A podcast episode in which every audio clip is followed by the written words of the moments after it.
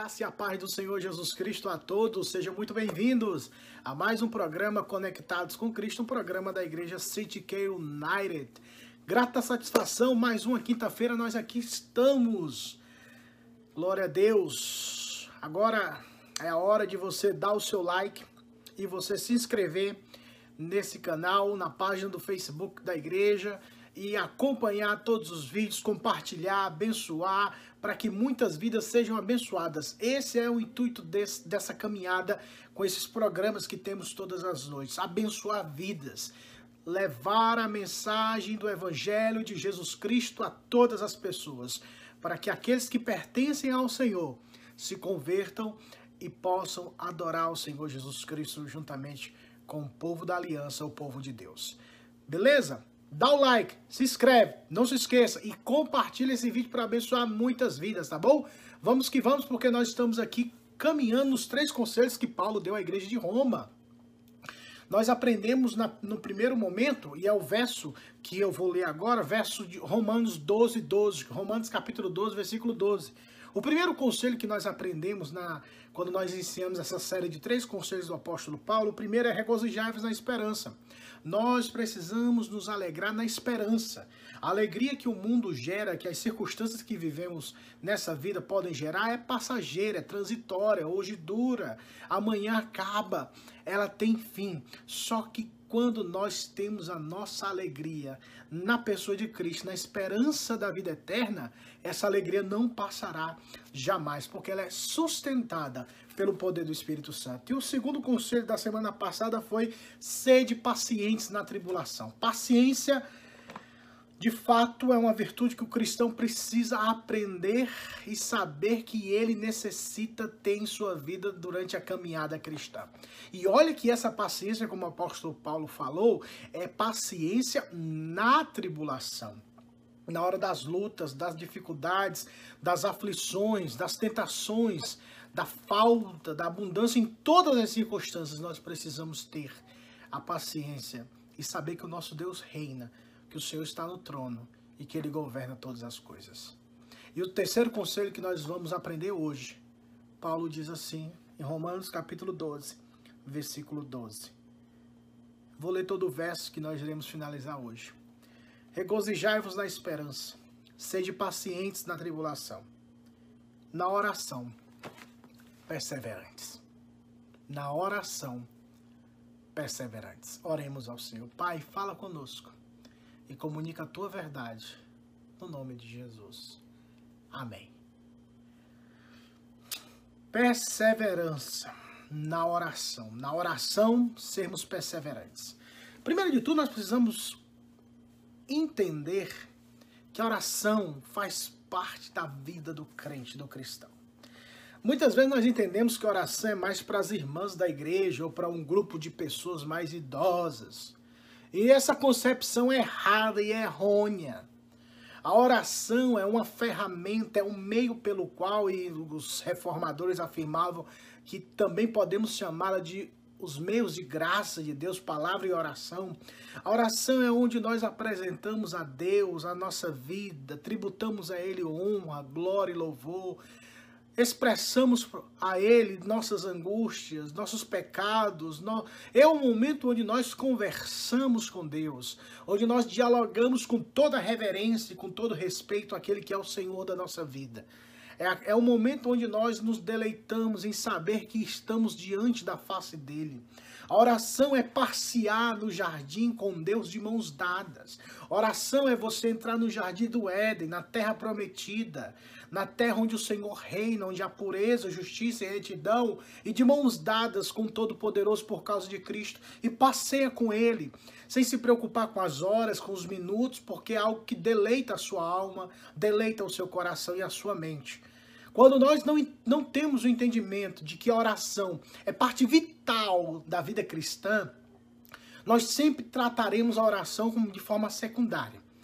E com certeza, em algum momento da nossa vida, você já pode ter ouvido essa expressão. Hoje, na igreja, o que vai ter na igreja hoje? E alguém pode falar, vai ter só oração. Só oração? Que é que vai ter hoje na igreja? Amanhã, hoje vai ter o culto de doutrina e amanhã de manhã vai ter só oração. Só oração. Nós já percebemos esses pequenos diálogos, o quanto nós menosprezamos e não valorizamos a oração. E novamente, reitero, e nós particularizamos a oração, a vida de oração aos senhores e às senhoras da igreja, ou às mulheres da igreja. E equivocadamente nós temos um entendimento errôneo. A oração é para o cristão, para, para todo crente em Jesus Cristo, que foi ressuscitado por Cristo e a vida espiritual, o prazer dele ou dela é estar com Cristo é meditar nas coisas de Cristo, é pensar em Cristo, é falar com Cristo. É gostoso, é prazeroso, não é pesado, não é enfadonho, não é boring, não é nada disso, porque a presença dele, a consciência que temos de estarmos na presença dele alimenta o nosso coração e dialogamos com ele, conversamos com ele. Paulo chega a esse ponto dizendo: na oração sejam perseverantes. Não é o fato simplesmente de orarmos Há uma frase antiga que diz que orar é fácil, continuar orando é que é o desafio. Orar é fácil, continuar orando é que é o desafio. Muitas vezes nós não temos a perseverança.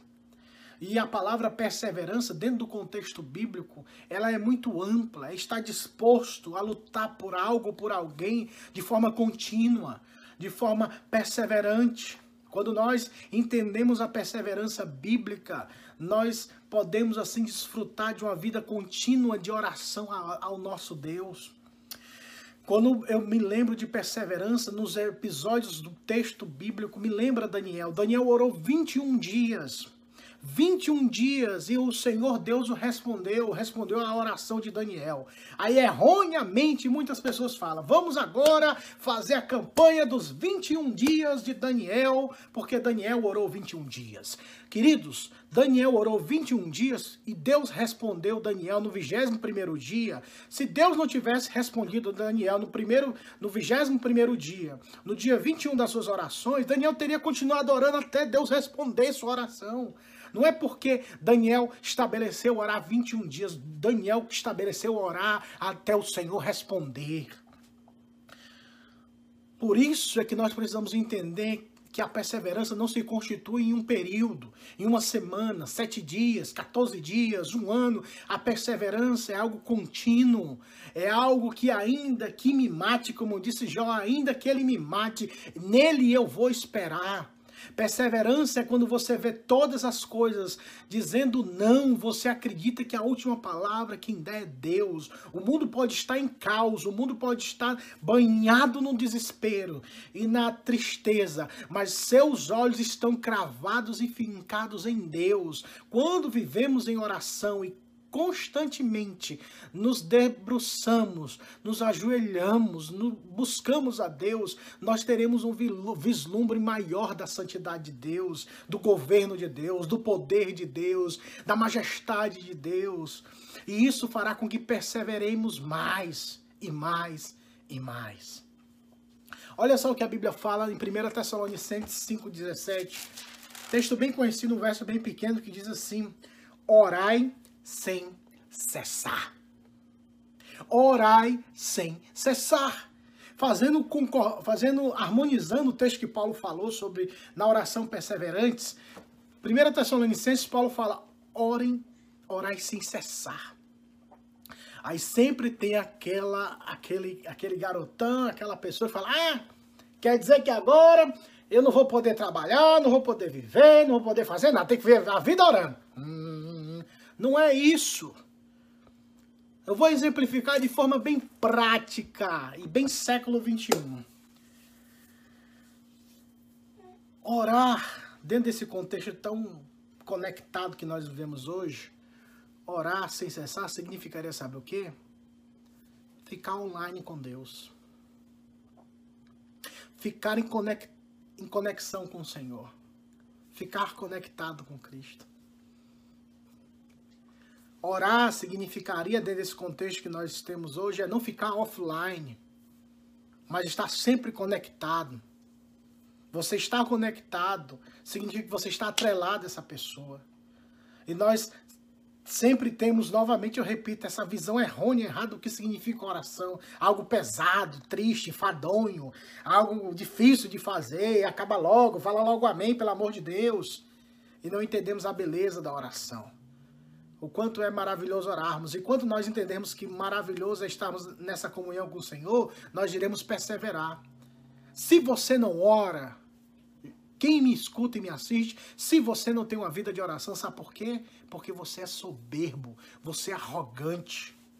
Você acha que com a sua própria capacidade você pode vencer as barreiras da vida e enfrentar qualquer adversidade sem a proteção do Senhor, sem o apoio do Senhor e sem conversar com o Senhor todas as circunstâncias da sua vida, tudo aquilo que passa no seu ser.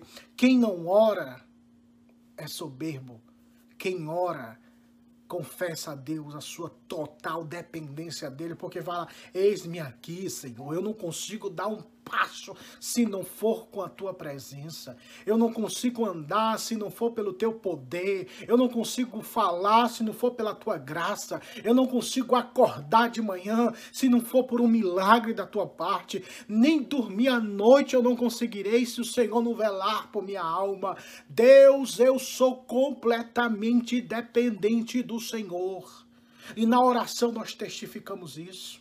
Por isso, a oração, como dizia Jonathan Edwards, é a respiração do crente. A oração é a respiração do crente. Crente que não ora, é bem provável que nem vida espiritual tenha. Mas aquele que nasceu de novo pelo poder do Espírito Santo, pela instrumentalidade do Evangelho de Jesus Cristo, tem vida espiritual. E ele ou ela busca as coisas do alto, as busca busca as coisas de Deus. Portanto, na oração, sejamos perseverantes. Nós vivemos um ano de 2020 onde fomos invadidos por uma pandemia que não estava no esquédio da humanidade. E vivemos o que vivemos, sofremos o que sofremos, choramos o que choramos. E muitos ficaram nessa caminhada, tristes, abatidos, mas aqueles que passaram por esse período com oração, na dependência de Deus e perseveraram, irão perseverar até o fim, porque são salvos. Esse, esse, esse povo, esse grupo, eles saberão quão valioso é estar na presença do Altíssimo. Portanto, você que me escuta, que me assiste, vamos perseverar na oração. Vamos dar mais um passo.